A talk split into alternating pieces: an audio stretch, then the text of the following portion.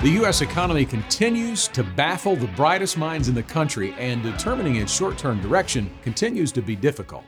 Hello, and thanks for checking out this week's fastest four minutes in finance. I'm Scott Inman. Well, the big economic data released this week was the July jobs report. It showed non farm payrolls grew by 187,000 last month, which is about the same as June. The unemployment rate was also marginally the same dropping from 3.6% to 3.5%. Now, the takeaway is that the labor market is softening, but is still strong. And if you're watching the Fastest Four video version, take a look at this chart from LPL Financial.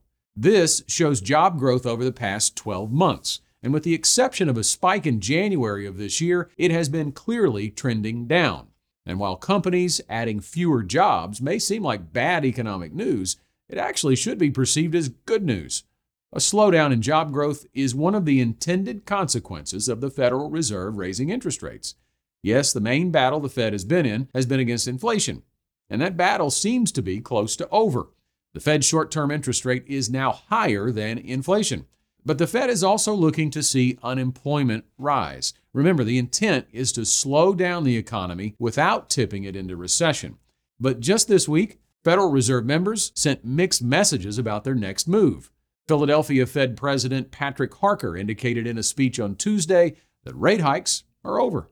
Just one day before that, though, Fed Governor Michelle Bowman indicated that more rate hikes will be needed. At the same time, the consensus among economists on whether we have a recession in the next 12 months is not much of a consensus.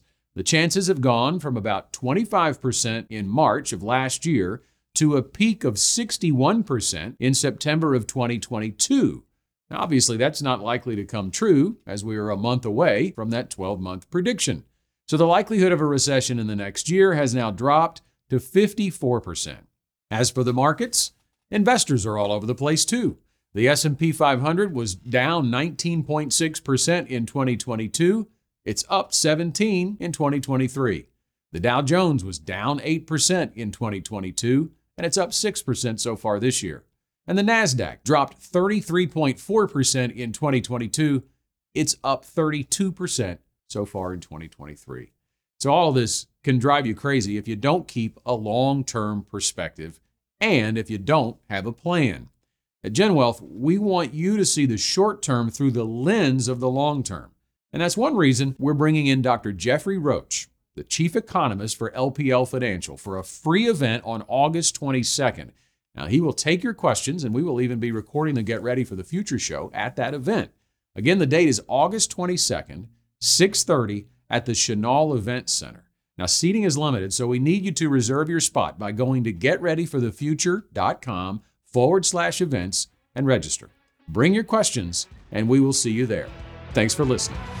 You should personally consult a financial advisor before making any investment, and no strategy can assure success. Securities offered through LPL Financial, member FINRA SIPC. Investment advice offered through Independent Advisor Alliance. Independent Advisor Alliance and GenWealth Financial Advisors are separate entities from LPL Financial.